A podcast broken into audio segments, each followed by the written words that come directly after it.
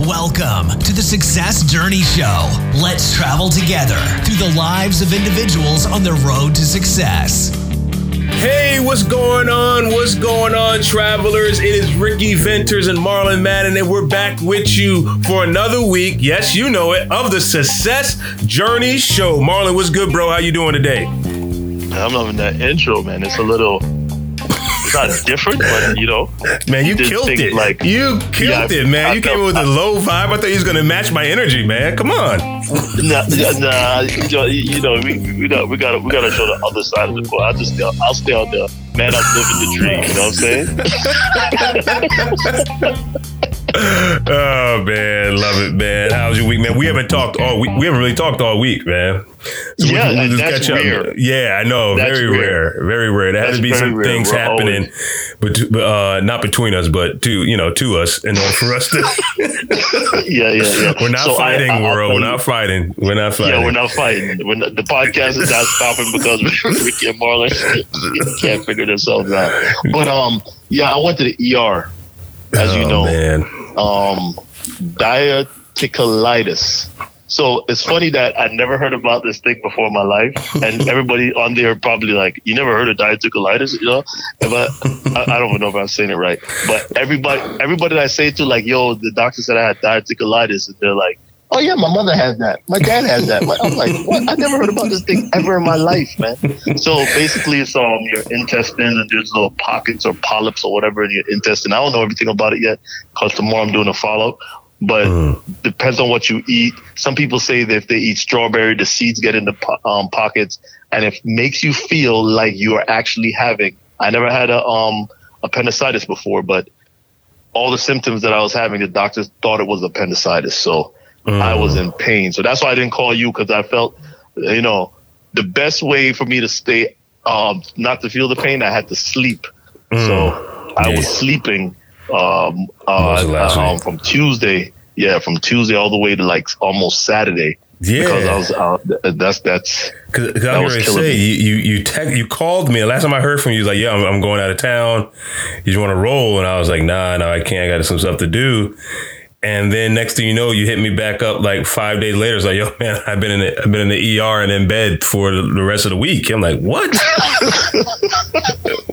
what in the world happened there, man? But nah, I'm, I'm, well, I'm glad I'm glad you're back on your feet and you're moving. But one thing that did jump out at me as you were explaining, you know, this condition that you have, is that you was asking a lot of your friends and people that you know um, if they knew about you know the condition. And from what I know about you, a lot of your friends are right, right around your age, right? Yeah. Yeah, and and they said their parents had the issue. I know you going with this. I'm getting old. Hey, I'm just saying, man. I'm just, I'm just, I'm not, I'm just listening, listening to the facts that you're sharing with the world. So, and, you know, hey, they didn't say they had it; they said their parents had it. So, I don't know what it is on your side, but yeah, man, oh, man. I'm, I'm, just glad you're doing better, man. I'm, I'm, yeah, I'm glad, doing way better. Glad you're doing better. Yeah, on my end, man, I was, um. I was just working, man. I, I, I didn't even. It, it, got to Tuesday, and I didn't even realize I had booked myself to be out from early morning until late evenings, like every night of the week. And it mm. was it, it, it, was tiring, man. It, it, was tiring, but you know it, it was it was good. Everything was successful that I had to do. I had to do some trainings. Had to had to do um, some programs, um, some work this weekend at the church, all this stuff. So it, was good, man. It, it was really good, but yeah, Sunday I did nothing but laundry and take naps in, yep, in yep, between yep, the, the, the cycles of the laundry. So yeah, yeah man, that's what old people do. That's what old people do. but anyways, but anyways, Marlon, tell the listeners, man, there's some ways that they can get in contact with us and just hear a little bit more about what we're doing with the Success Journey Show. Hey, you guys, we enjoy and we are very appreciative of you guys going on to the different sites and giving us your feedback. But like always, we want you to do it even more. If you're a new listener and you just got on here, our website is the successjourneyshow.com. Also, our handles on Twitter is success underscore show. On Facebook and on Instagram, it's Success Journey Podcast. You go on there and you can like our content. We have a plethora of content. Also, on the Success Journey show, you could also go back and see some previous episodes that we have on all the different platforms, iTunes, Google Play, uh, Stitcher, whatever you're you're going to, you can find us at the Success Journey Show. You see some mountains, that's us right there, and you could listen to our stuff. Now, I'm gonna tell you, we're on 21 the Net. 21 the Net is an internet radio show, and they have their own app. So you go to your app store, 21 the Net, and um, you could definitely listen to us on there too.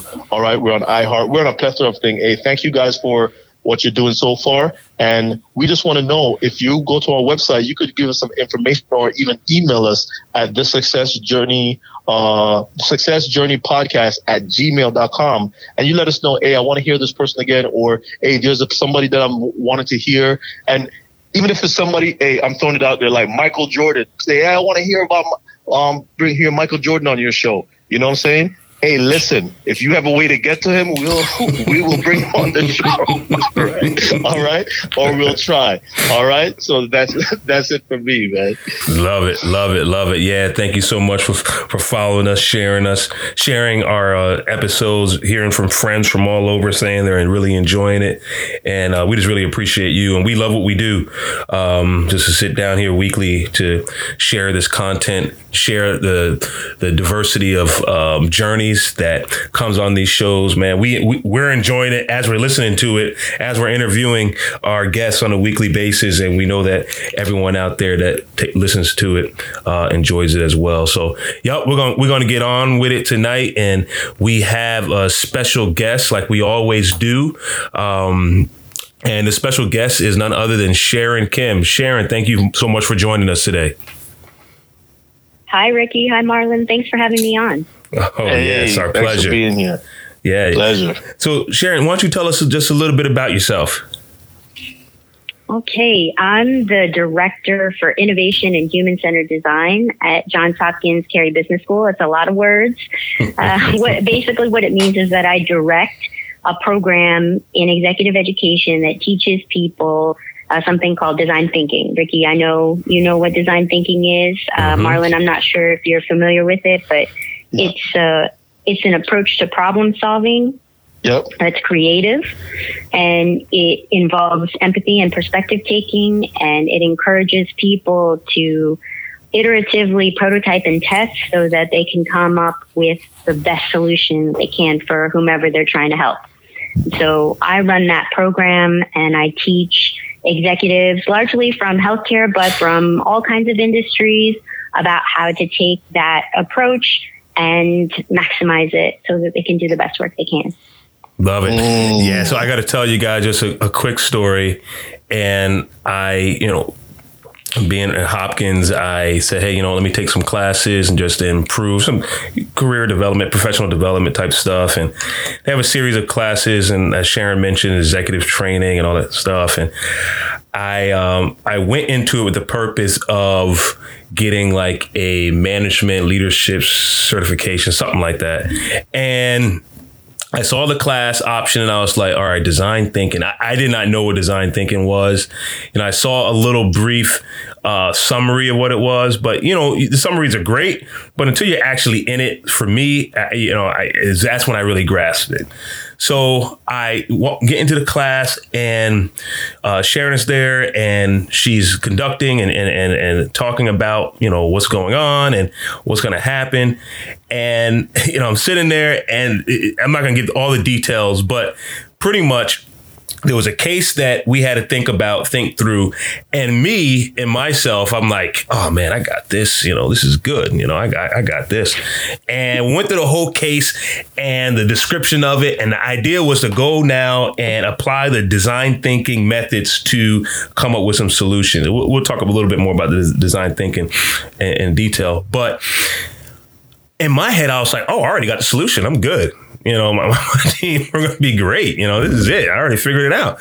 And then Sharon says something to me as we getting ready to leave the room, said to everybody, Yeah, so pretty much whatever you were thinking, you know, um, that you know you had the solution. I encourage you to just throw that out and just pretty much start from scratch and just thinking about the problem. And I want you to do it in this systematic approach. Tell me why after we got done with the whole thing, like that, my original thought was like it, it was nowhere near what the solution that we came up with for the group that we that I was in, and at that point, I was like, man, I love this process because it almost was like I'm engineering a solution um, mm. through in a different way. So it was it was an amazing, amazing, amazing process. And I said, you know, we got to get Sharon on the call just to talk a little bit more about that, but then more so how she got into it uh, herself and just uh, how the industry is growing and how it's having an impact on this this the society within itself. Hmm. So that's crazy. Yeah. Yeah. Go ahead, Marlon. No, no, no, no. I, I was saying that's crazy. A lot of times when you when you see a problem, you think right away you know how to tackle it, right? Mm-hmm. And then if you stay step back and look at the bigger picture, a lot of times you'll see um, a, a, another vantage point, and that'll definitely help you to um, tackle that problem a different way and even come up with a better solution. Absolutely, absolutely. So, so Sharon, why don't you bring bring us back a little bit? You know, you, you said you know this is a the, the, the area in which you direct for this program. But let's go pre that. Let, let, let's take let's, let's go through a quick journey and how you got to that point. Um, it, when you were growing up, and you say, "Hey, I want to be a design thinking director." Oh no no no no that it didn't happen like that. Yeah, uh, it didn't happen like that. Uh, so I got my PhD in organizational behavior, which mm. is the study of you know behavior at work and my specialization in organizational behavior was studying the psychology of creativity. So I looked at people at work and tried to figure out which things made them more creative or which things were barriers to their creativity. And I loved it. Um, and I was really on this track to be, a, you know, a researcher on this topic until my hair turned gray. And, you know, that, you know, that, that, that was the plan. Um, I get my first job, which was at Hopkins. And the thing about professors is they, they research one single topic. And then the idea is when you get your first job or you get a job, you want to teach something in your wheelhouse. And so I thought, oh, I'll teach a class that reviews, you know, the greatest hits of the psychology of creativity. And my first class, it went pretty well. I mean, the students were there. I shared with them all these cool papers with, you know, interesting results. And we talked about creativity for, you know, 90 minutes twice a week.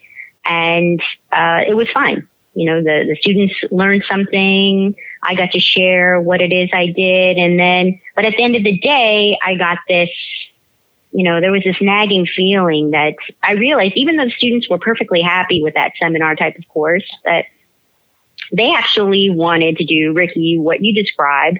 They didn't want to just talk about creativity. They wanted to get their hands dirty and actually be creative.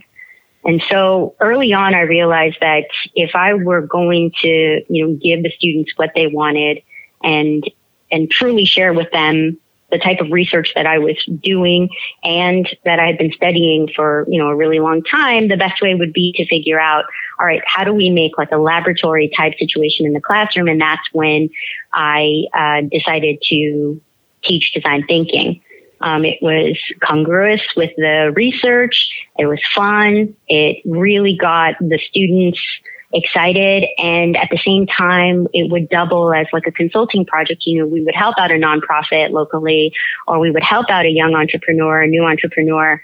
And it was just, I mean, the students were really satisfied. And then what I realized is that, you know, it wasn't just the students who was craving this experiential learning experience, that it was me too. You know, like I wanted to come out of my little you know, researcher mole hole and like actually like talk to people and help people and, and do more than just write papers. And so it really, it changed my career and changed my life really. And then that's then, you know, next thing you know, little by little, it starts taking over more and more of my professional time and personal time. Um, you know, I hear you, Ricky, working on the weekends and on the evenings, but I'm in the space now where the the thing that I'm interested in, fortunately, is also gaining a lot of traction out there in in the university space, in industry, in medicine, and health. And I think a lot of people are realizing that this human centered approach to problem solving makes a lot of sense and it mm. rights a lot of wrongs. You know, mm. yeah, yeah, leave yeah. it there. Yeah. Mm. So, go ahead, Rick. Right, man, we keep bumping into each other, man. That's what happens when we don't talk to each other for a week. no, it's just that we probably just have this. I bet you we have some of the same questions, and we just yeah, just want to get it out. Go ahead, man. no, you go ahead, man. So, so Sharon, what? So I'm, I'm just gonna t- take bits and pieces of what you shared. Um, so, so knowing a lot of students that are, you know, PhDs, do a lot of research, you know, being in that comfort zone of, you know, going into the office every single day or the laboratory every single day and just doing that research and being comfortable doing that. Um, a lot of times, it, you know, having that people oriented side is not is something that's kind of hard for for them to transition into because they're so used to just operating within a space that they can control.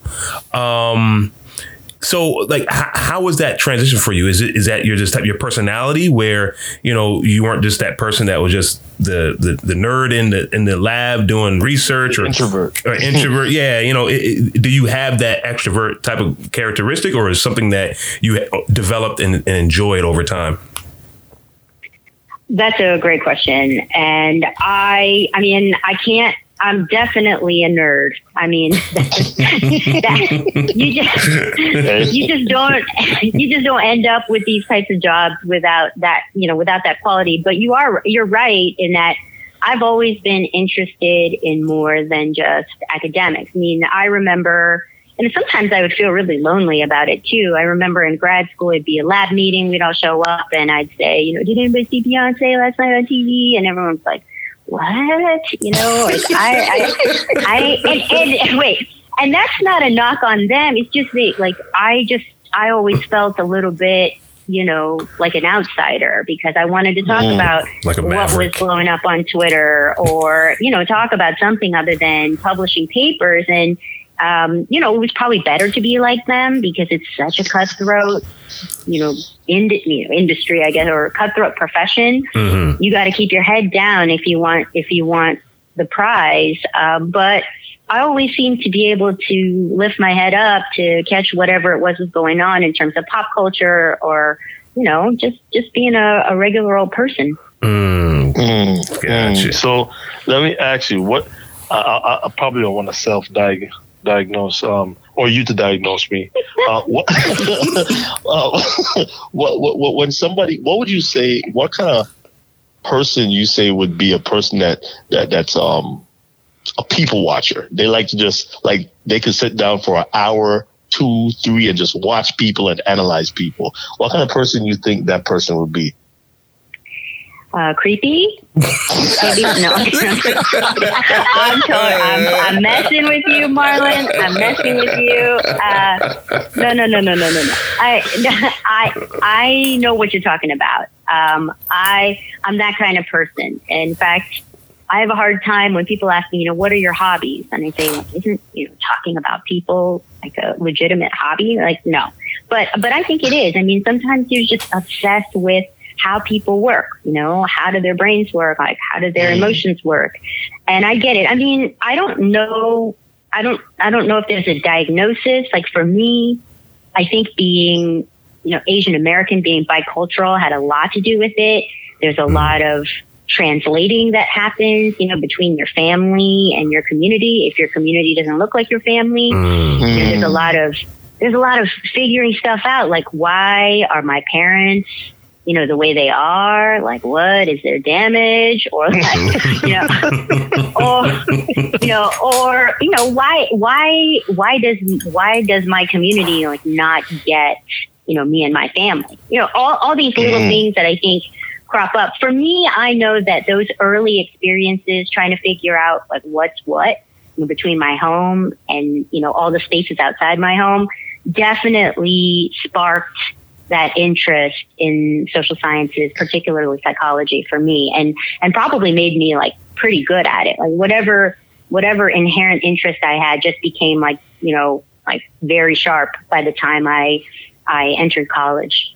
Mm-hmm. So, yeah, I'm telling you. So now, as you are like, you know, enter into this space and you are, you know, exploring, you know, what this can look like in a classroom, you know, applying this type of lab type of um, setup and programming. How, what was that transition transition like? Um, just some of the, the, the the learning curves of implementing something like this in a classroom type of a setting. Uh, I think probably the biggest hurdle or barrier is that at that time, which was now, you know, several years back, that we hadn't seen this uptick in interest mm-hmm. in design thinking and human centered design. So on the research side, I I think there was a lot of resistance that it was maybe considered to be too not rigorous enough. Like, oh well, we just you know like we conduct primary research. That's how we figure everything out. And then on the other side, I think there was resistance, like, well, you know, old, old wine, new bottle, or yeah, we tried something like this, or we already do uh, Lean Six Sigma. And so I say that. Right? I mean, people just, but people, I think in general are resistant to change. And before uh, you had major organizations like now IBM, for instance, has an entire consulting arm devoted to design thinking. All the major consulting firms have the design thinking arm. USAID, the VA, uh, CMS, Social Security, they're all using design thinking. Like all these, and, and that's not, and that's even just on the like policy side of the public sector. But you know, these the the major consumer firms, all the products that we know and love, like they've been they've been utilizing these processes for a really long time. But uh, you know, you try to bring it into new spaces, and people just they, they're they're suspicious. So that was the biggest hurdle, I think, even more than say learning how to you know translate research into practical practical terms or or techniques. Mm. Uh, convincing people that they needed to give it a shot was the hardest part. Mm. Mm. And, and I, because, yeah, uh, because you know design thinking, and of course I don't know well, I said of course, but I'm in the military. We use design thinking, right?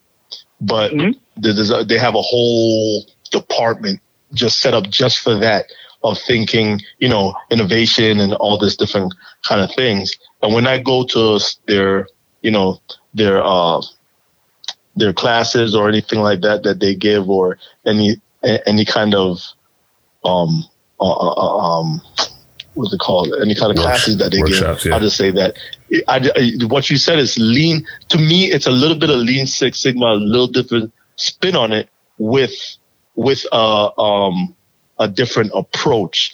And a lot of times, I think a lot of times, especially big organizations, they just don't. They just don't. The bus is driving, and somebody says, "Okay, let's take the wheel and just pull it left." They they're just like scared that the whole building's gonna fall down. When a lot of times, if they look at it and say, well, this will help the creativity of the people within, foster creativity of the people to figure out problems within the organization, they'll understand what this really trying to implement. And I, um, I'm, I'm, I'm all for it. I'm all for it. Yeah, absolutely. So, so I know you talk about it in sense of um, universities, academia area, also corporations. Is it something that could be applied to individuals' lives as well? And how? Yes. So that would be, I would think that would be what I consider to be sort of the latest, you know, hot trend in design thinking, which is life design. Mm-hmm. Uh, so life design is the application of design thinking to you know your your personal change goals or professional goals or or um, whatever it is you want to accomplish. And uh, there is a group. Uh, there, there. It's being taught in several different ways. Um, uh, across the country, as far as I know. We also teach it at Hopkins, um, but we call it pers- designing personal change. But people have taken that approach of trying to, you know, understand and observe, empathize, and um, defining a problem and prototyping and testing to solve all kinds of issues. I mean, there was a New York Times op-ed that came out a few years back where um, a man describes his journey of trying to lose weight. Like he's been trying to lose weight his whole life. And he, he talks about applying design thinking to that issue and feeling like it was successful. Mm. And as you know, Ricky, like you can't, you can't turn your head these days at Hopkins without hearing about Vice Provost Farouk Dey and yeah. the Life Design Initiative at yeah. Hopkins. It's just, it's blowing up and yeah. it's really exciting. Yeah, absolutely. Absolutely. Can I play the devil's advocate just a little bit? Yeah. Please. I love it. so, uh, case in point, just like what you said, um, you know, somebody trying to lose weight and they're talking about design thinking and how they utilize design thinking in order to achieve their goal. Um, one would say, some would say, or would want to say that, you know, with the design thinking, somebody's trying to they're not trying to tackle the problem. They're trying to they're trying to find the easiest way to say I could get to my goal without doing the the most work, of course. Which there's nothing wrong with it, but at times, what would you say to somebody that's saying that? Well, that's a person trying to find the lazy way to get to what they want to achieve. If, am I phrasing it right? I think so. It's a really interesting perspective. I mean, uh, one thing I want to say, and I don't know if this directly answers your question, like might be kind of hidden under, you know, a couple layers of your question, but I just want to say that, look, I don't, I don't sell you know, snake oil, you know, and I, mm. and I, I don't, this is not the church of design thinking. Like, you know, you can like it, you can, you can try it, but if you don't like it, great. No, no, no, no. I mean, if you don't like it, it's okay with me. Like, we can still be friends, you know, like if you think it, it, it's, it's all right. and, and I also think that something that people don't realize is that there are, like anything else, there are varying degrees of quality and effectiveness depending on who's doing the design thinking, right? It can be done yeah, really poorly.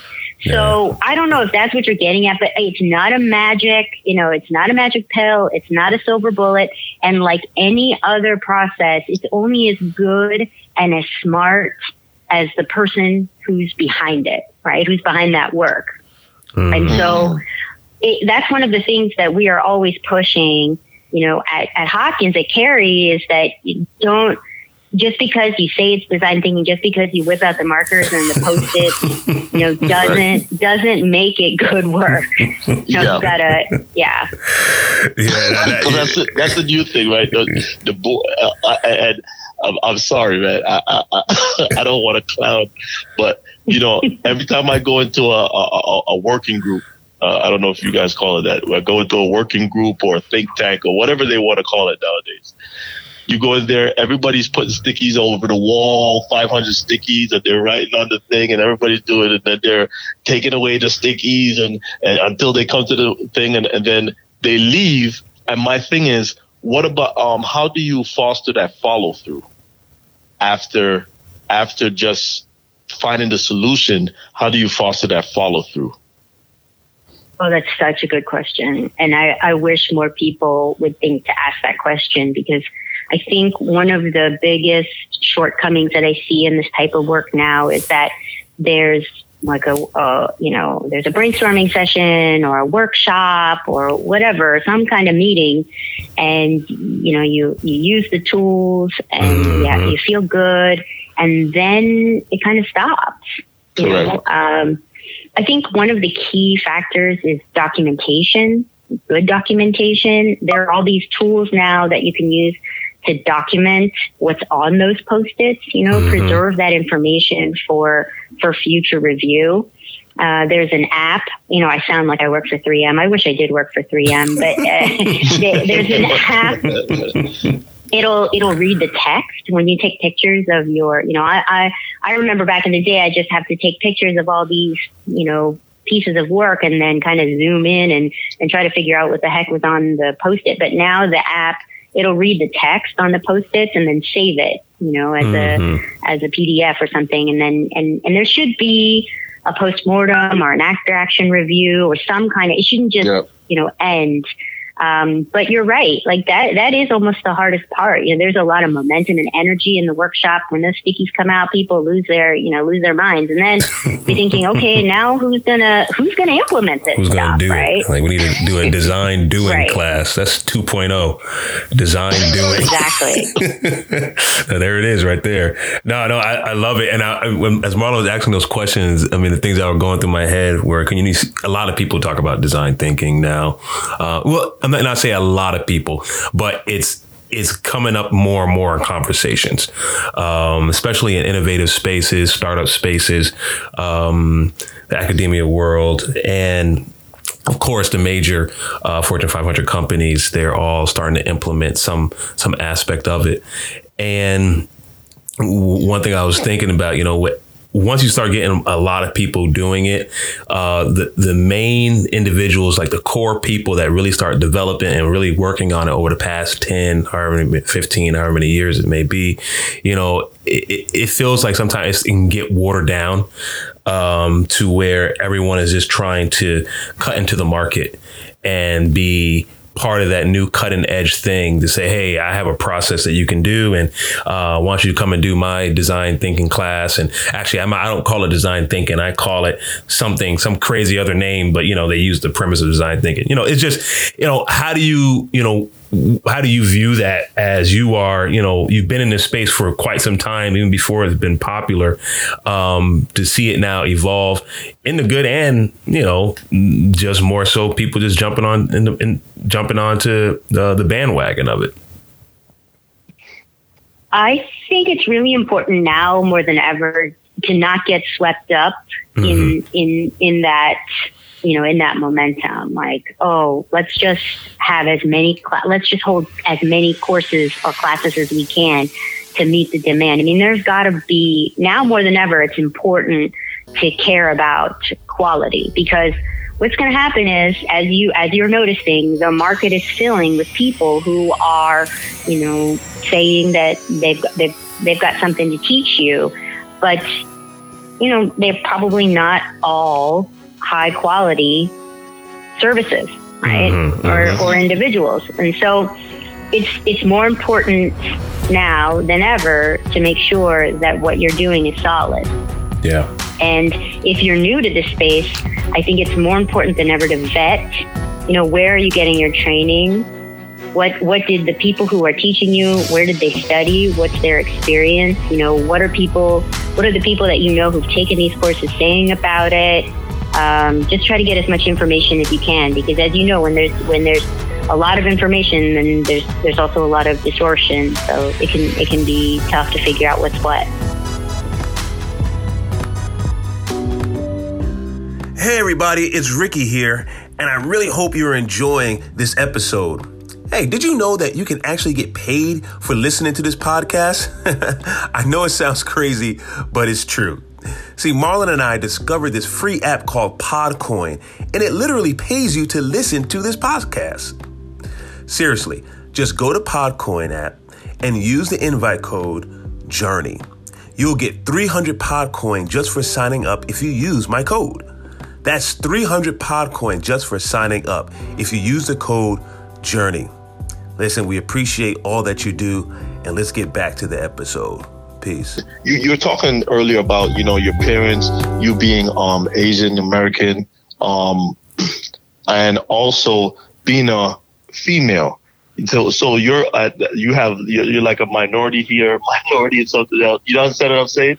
Um, yeah. How, how do you, when you come into a space, do you feel what's the pressures?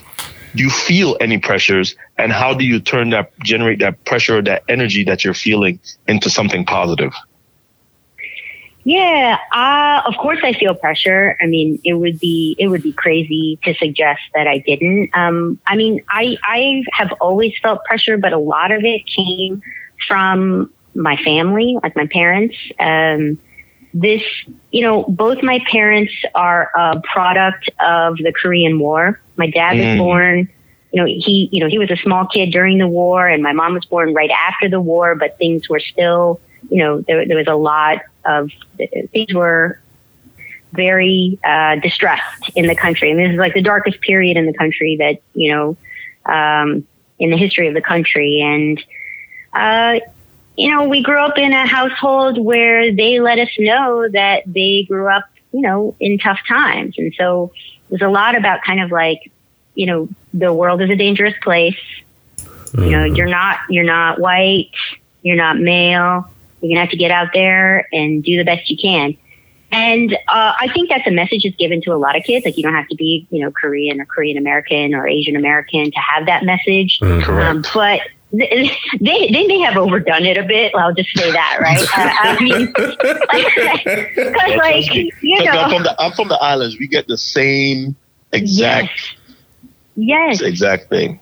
Yeah. I, I and the thing is, is that once once you get that narrative in your head, it's hard to shake. I mean, it, you know, and and I I they did the best they could. You know, I I am truly appreciative for the the childhood they gave me and my siblings. But it's like we weren't exactly growing up like in wartime conditions, you know. But I like a wartime mentality, you know. So I mean, we just worked hard. All you know, all of us like learned how to work hard really early, and then so when I when I, and, and that mentality is still with me, right? Mm-hmm. So when I mm-hmm. enter a room, it's not that I feel less than, but like I've got this mission, you know, I got to work really hard, prove, whatever yeah. it is, you know, whatever it is the guy next to me is doing, like I'm going to, you know, you know, 1.5 times him, right? Yeah. Um, yeah, we're crazy. We're crazy people. Yeah.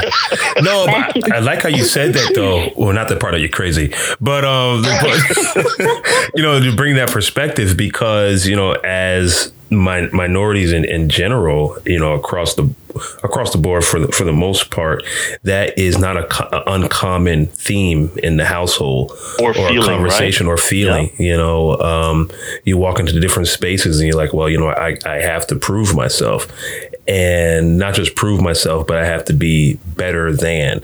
You know, I cannot be average because average, I automatically feel I, I will feel as though I'm less than or be looked upon as though I'm less than.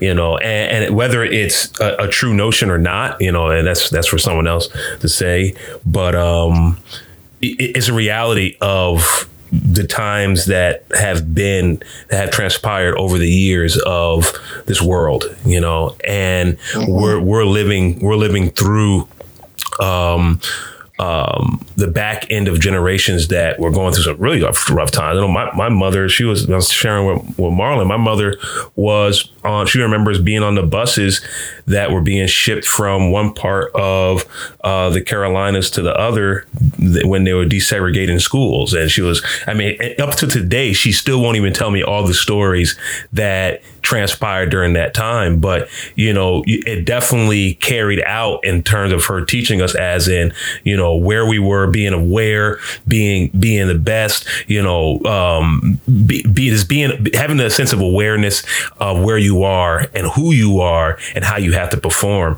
And it's just something as as minor- minorities in mainly I would say mainly just in the United States. I don't know any other state. I haven't. I don't know any other area.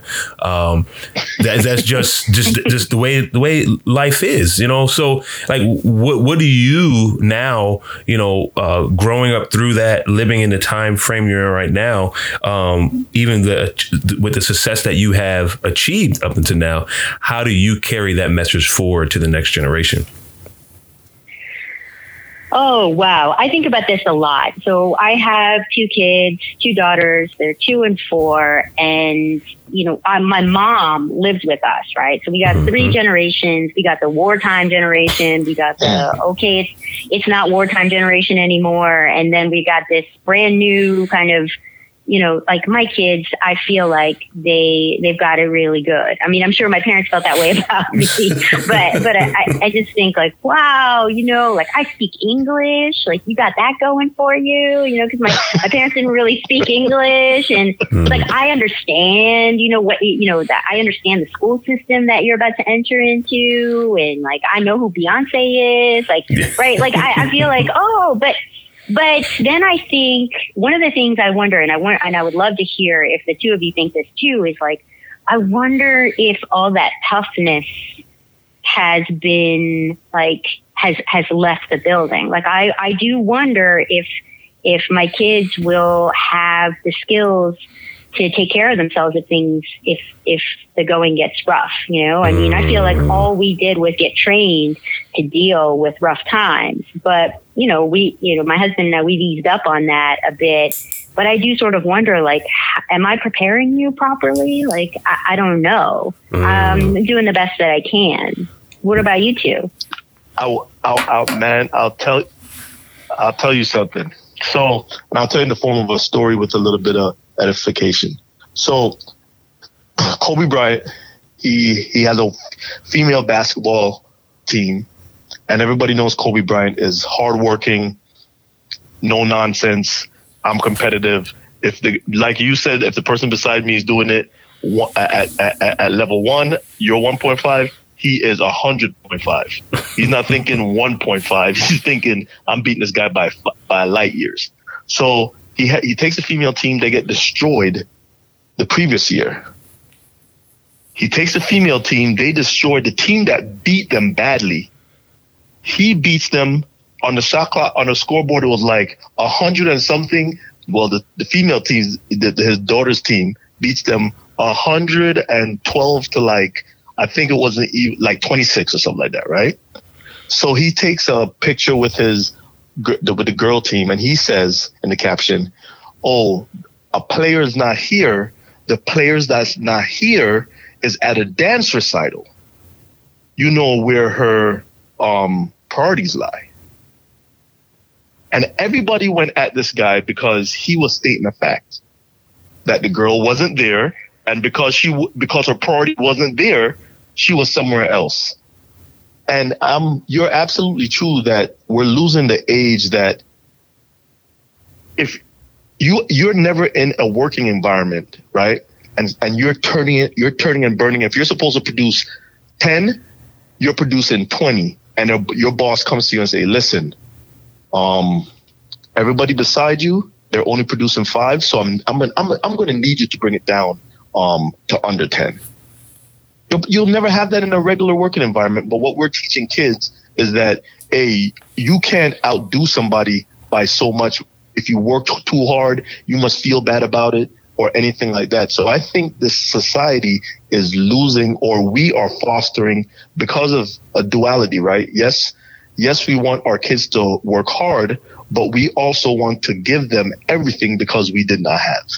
Mm. And we we don't sometimes we lose that balance and because we lose that balance what we're doing is we're handicapping that person. I don't know if i can say handicap but um, we're handicapping that person um, your child to becoming something to be able to handle it when the tough when the going gets tough. Mm. um, and that's how i feel about it. I feel like we just need to learn that um, that have that balance so that our child will understand that what real life is. Because if we always show them the melancholy, and then the first time they go into society and somebody just flat out says, "Hey, yeah, but no," and they're just like, "Well, nobody says no," to then it's it's it's it's it could have a bad ramification at the end, and that's what I think.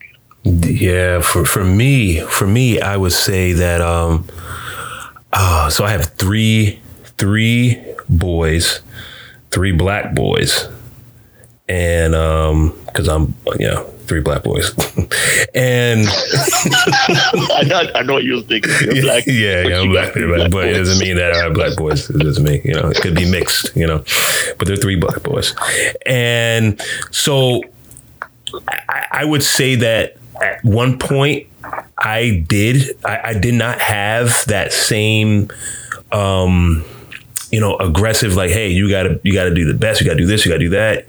Um, but as of recent events over the last couple years, um, and there's things that I've just been exposed to or just didn't wasn't able to see in the past. Um, I'm I'm a little bit more careful with them now and just trying to form them up to be um, to be able to hold their own in, in the society that we live in because I mean it's not as bad as it was before, but it's still they are the, the the statistics for black men is that one of every three black men are going to be arrested, and I'm just like. I have three kids. I have three boys. So one of them are going to get arrested. Yeah. You know, if I apply that statistics to my house, you know, God forbid. Yeah. But so I'm just like, okay, so what are some things that I have to instill in them now so that, you know, hey, things that are out of their out of their control, they can't control it, that's fine. But things that they can control, how they carry themselves, how they talk to people in public, how they work hard when they're in school. Like you getting you not doing well in school does not look look the same way as someone else that that that that doesn't look like you doing well in school. Why? Because they have systems that have already been in place so that it, it, it's just the whole educational system in a, in a whole. We can go a whole a whole a whole episode on that. But just seeing all those things is like I'm not as like oh yeah rah rah rah you got to do this do this, but I'm more conscientious of it and, and now as they're developing, my wife said something very key. She was like, you know, um, when our kids were very young, toddlers, you would hear more you'll hear oh man the kids are, are, very cute or when you hear you know young black boys you'll hear up to around five six years old they're very cute once they become 11 12 13 14 and up mm. that they can be doing the same thing but the narrative completely changes because of what the media portrays about who they are mm. and what they mm. represent so I'm just like, man, you know, I can't control what the media does, but I can try to shape you and teach you how to carry yourself so that you know you don't fit within that same uh, um, stereotype. Um, the way you dress. I think we talked about this on a podcast um, probably a month ago. Is like I dress a certain way. I present myself in a certain way because of if I and, and Sharon, you can correct me if I'm wrong. If I came to Baltimore to work and I had on uh, sweats and I had on a t-shirt and I'm walking down the street, I would be perceived a lot differently than if I was wearing a, a, a, shirt, some slacks. I don't have to be a tie or anything, but shirt and slack and maybe a suit jacket. You know, it, it, just the awareness of where I am. I have to make sure that I am presenting myself in a certain way, and that's just the society. So when I have my little, my young kid, my my boys now, and they're and they are and they're le- learning about their grooming and how to brush their hair, how to they should be walking, how when they're outside they're not just screaming and just running up and around around the streets. You know, like just different things. I'm just more conscientious of. So, not to say I'm aggressive, like you know we're we're in you know war or you know someone's going to grab you up tomorrow. But I, I, think for me in my situation in, in, my situation with my boys it's it's not too far removed from them for me to mm. take the, the foot off the gas um, or you know be as aggressive with them in terms of their development right now. But uh, ricky has, has said what what i don't understand right? Say i'm walking in this is this is where i have a a hard time with society with just a or um, somebody's outlook that they're not rational. So how can I work with you, right? In terms of this. So say I walk into I'm giving this scenario, I walk into a building. There is a metal detector, there is a police officer.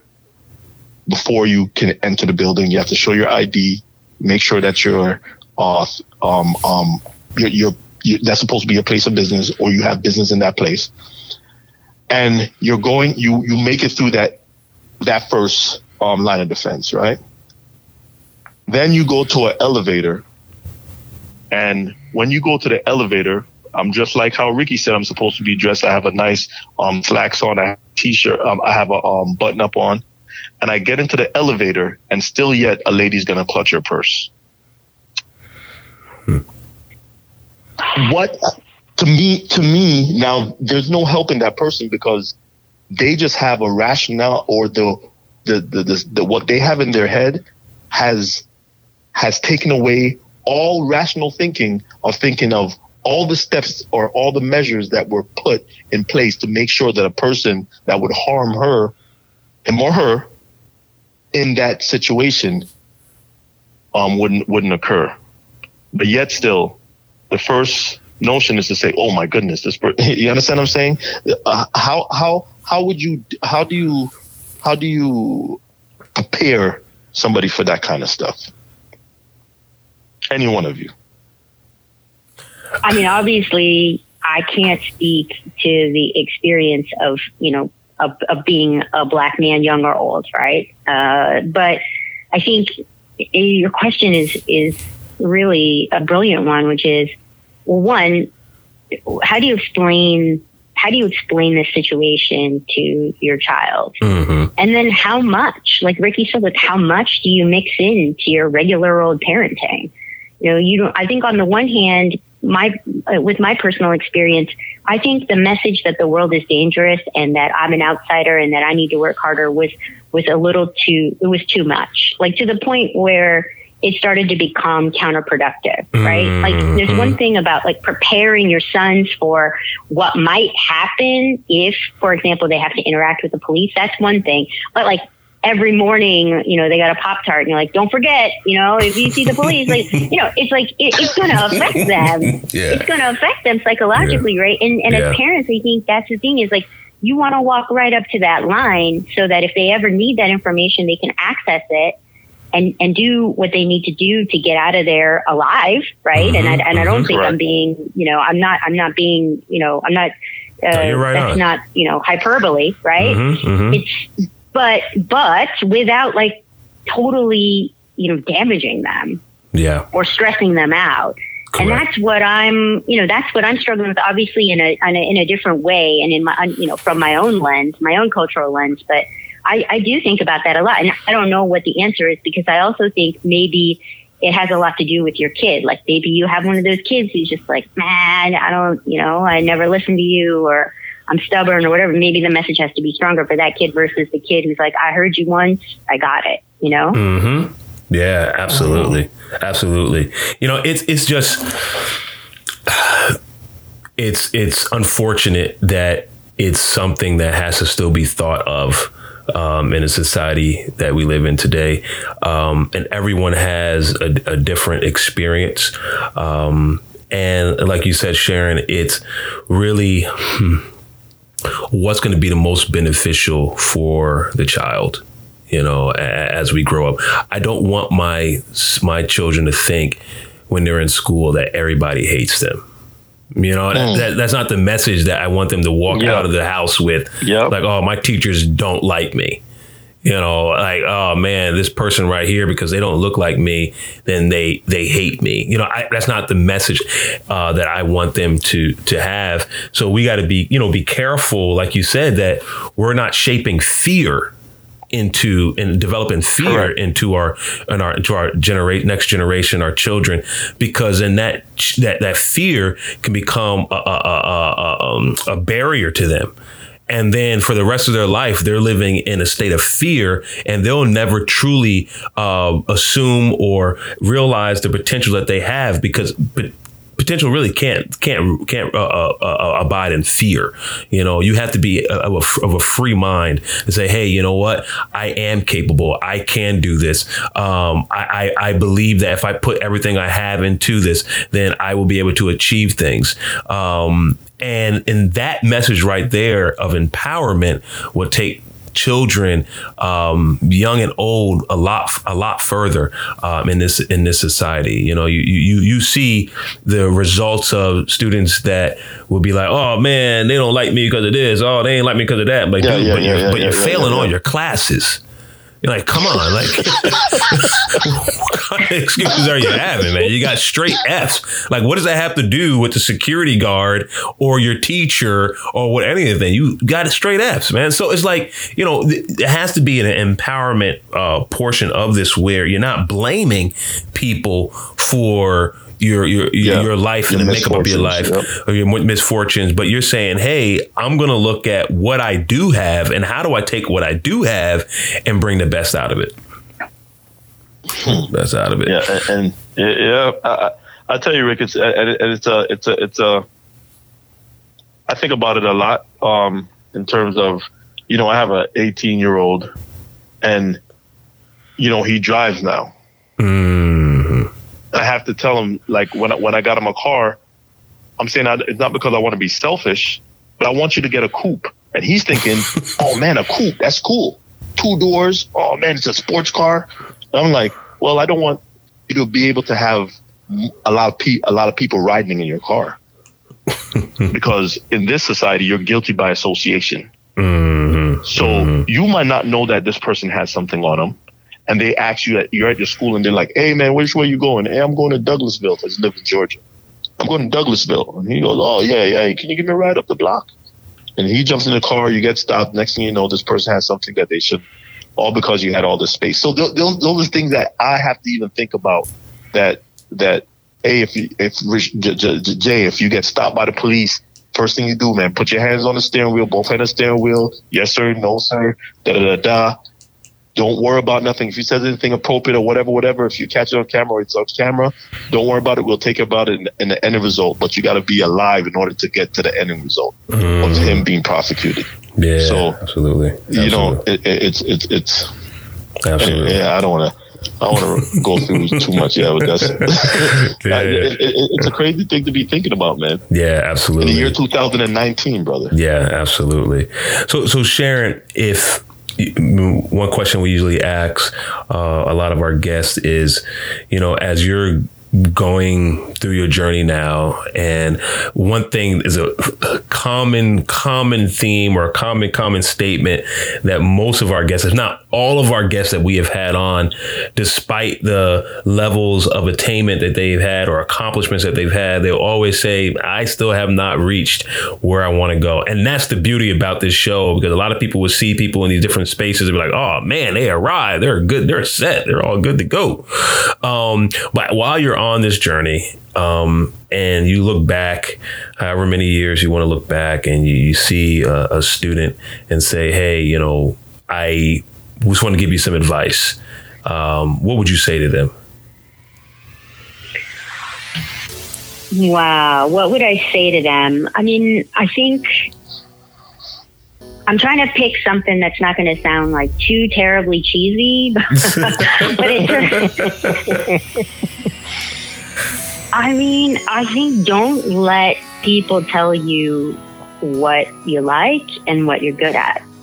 You know, um, I, I think that's something that that I I took for granted, whether it be your family or your teachers or professors or whomever it is. I mean, I think that we're in the fortunate position, you know, we're we're alive in 2019 and and the pace of change is so rapid. Yeah. And so you may have started out, you know, whatever your major was when you were in college, when you first entered college, I mean, you could be miles and miles away from that. Just like you said, Ricky, did I wake up as a little kid and say, uh, you know, I wanted to direct a program in design thinking? I didn't know what design thinking was, you know? Exactly. It, it, it wasn't, it existed when I was a little kid, but I sure didn't have access to it. And it didn't look the way it does today. And so, you just don't know what's going to come your way. And I think being true to yourself in terms of what you like and what, what you're good at or what you'd like to be good at can help push you in a direction where you can really, you know, do something that you love yeah instead of, oh, everyone's always telling me I'm good at math, I should be an engineer, or, oh, like I, I've, I've always been, you know, good at public speaking, so maybe I should be a lawyer or whatever. I mean, it's just, it, all of the old pieces of advice that that we got or maybe even gave. I mean they just they don't they don't work anymore. Yeah. Mm. oh man i can i can attest to that I look at my life now. I'm like, man, how in the world did I end up doing what I'm doing now? Because this is definitely not what I started off thinking that I was going to do at all. But I love every single bit of it. And the more and more I grow, more and more I develop, um, I find that, you know, my career path is um, is developing with me, you know, and every position that I get is just more and more of I'm able to be more and more of myself, you know, which is a this is a beautiful yes. thing, beautiful thing. So, uh, Sharon, if you don't mind, if someone wants to contact you in terms of uh, holding a consultation, um, wanting to do a design thinking session, uh, or just have just questions or anything uh, about the process of you in, in general, uh, wh- where's a good place where they can contact you? They can find me on LinkedIn and I'm on Twitter. Sharon H. Kim is my handle. Um, do, do you guys, do your guests give out email addresses on this? Yeah, you can. do, yep.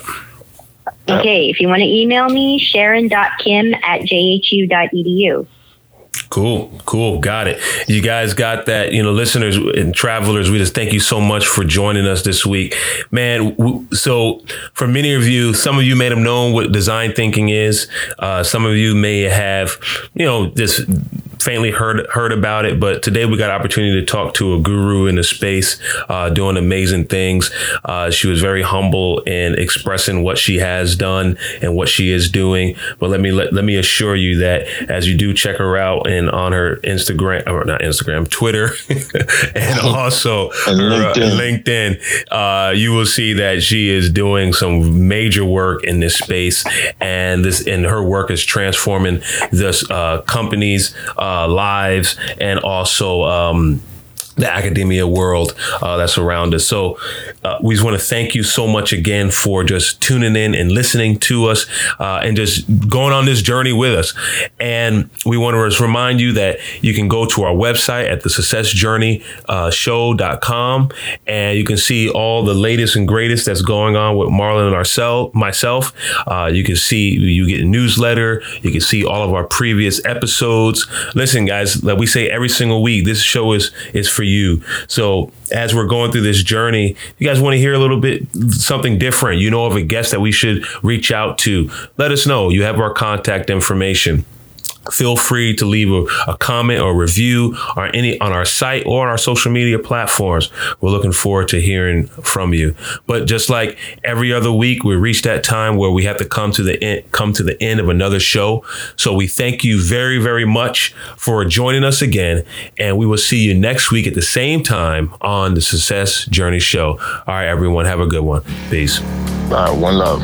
You've been listening to the Success Journey Show, where your dreams, drive, determination, and diligence are the foundation to success. For more information, check out thesuccessjourneyshow.com. The Journey Squad is here helping you to your destination.